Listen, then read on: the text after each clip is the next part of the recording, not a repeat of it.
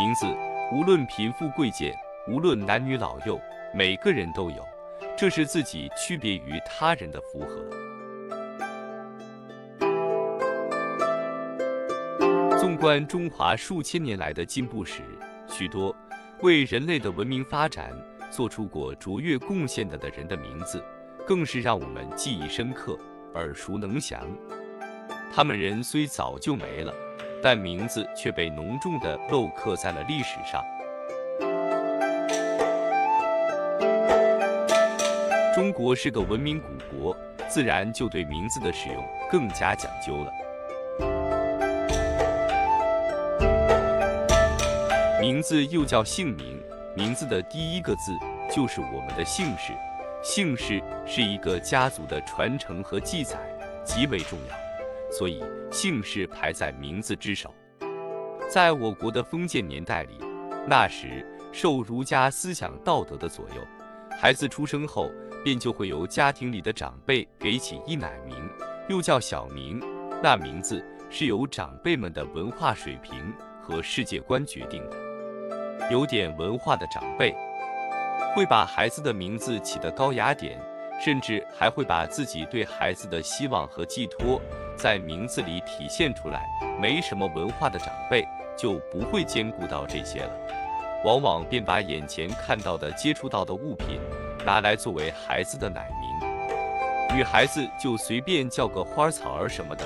更何况那时农村还有一风俗说法，说是孩子的名字越土气越好养活，所以那时候。人们的奶名叫牛马猫狗的比比皆是，就连狗屎猫尿这些十分不雅的名字也都有人叫。在以前的封建社会里，男孩子是传宗接代的根。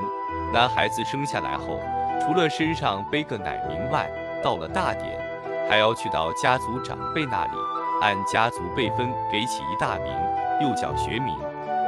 辈分字是一个家族的先人们早就想好排在那里的，用来排在姓字后面的，所以名字里排在前面的这两个字是基本固定了的。区分名字不同地是名字里的第三个字，这才是你有别于他人自己的专属。因为前面那两个字姓氏与辈分，很多人都会用到，尤其是同一家族的兄弟，名字里面的前两个字。必然都是一样的姓氏辈分字，所以那时只要报上名来，是不是同一家族的人，该怎么称呼便一目了然了。在旧社会里，男尊女卑的观念十分根深蒂固。那时候的女孩子，一个乃名用到出嫁，结了婚后，夫家的姓后面再加上自己的姓。配上一个“氏”字，就是他们的名字。所以那时中国妇女名字都是某某氏。解放后，国家为体现男女平等，还开展过轰轰烈烈的给妇女起名字运动呢。从那时起，中国妇女才有了专属于自己的名字，才有了按自己姓氏辈分起名字的权利。这绝对是人类发展史上的又一大文明进步。由于这一运动所涉及的妇女较多，所以那时后来的女同志在起名字时和他人重名的都比较多。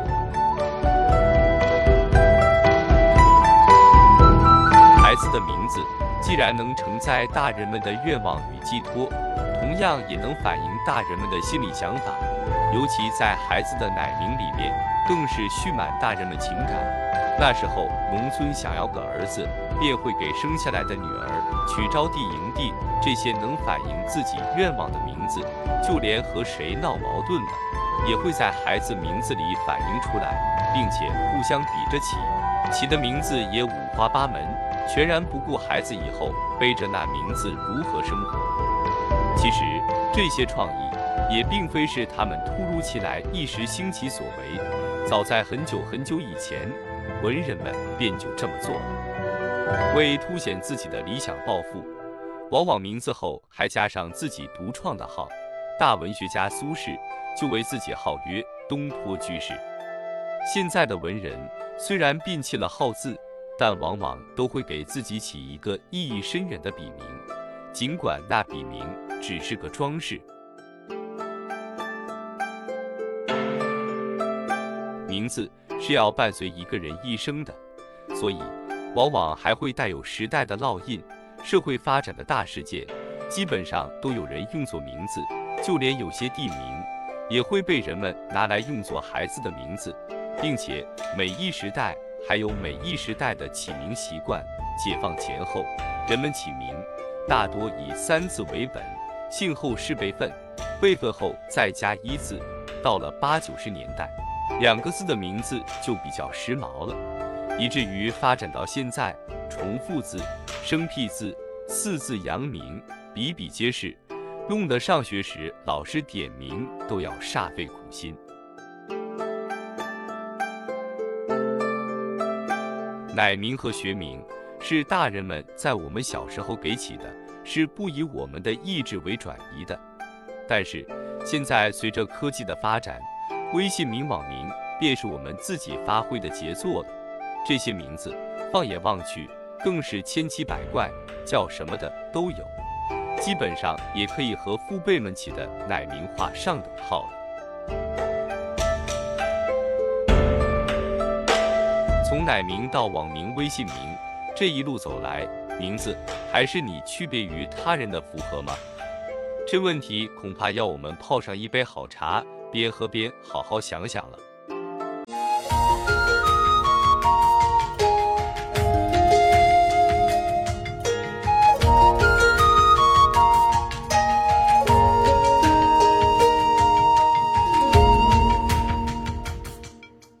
暮雁纷纷晨斜阳，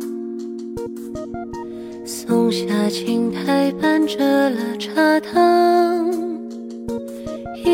一杯醇香倒雪，流水漫漫香，流水胡落花空思量。晚风切莫扫，小月。感谢收听，再见。又换清霜，又换柳风凉。放下青丝万丈。抵岁月柔长，转身入山水两茫茫。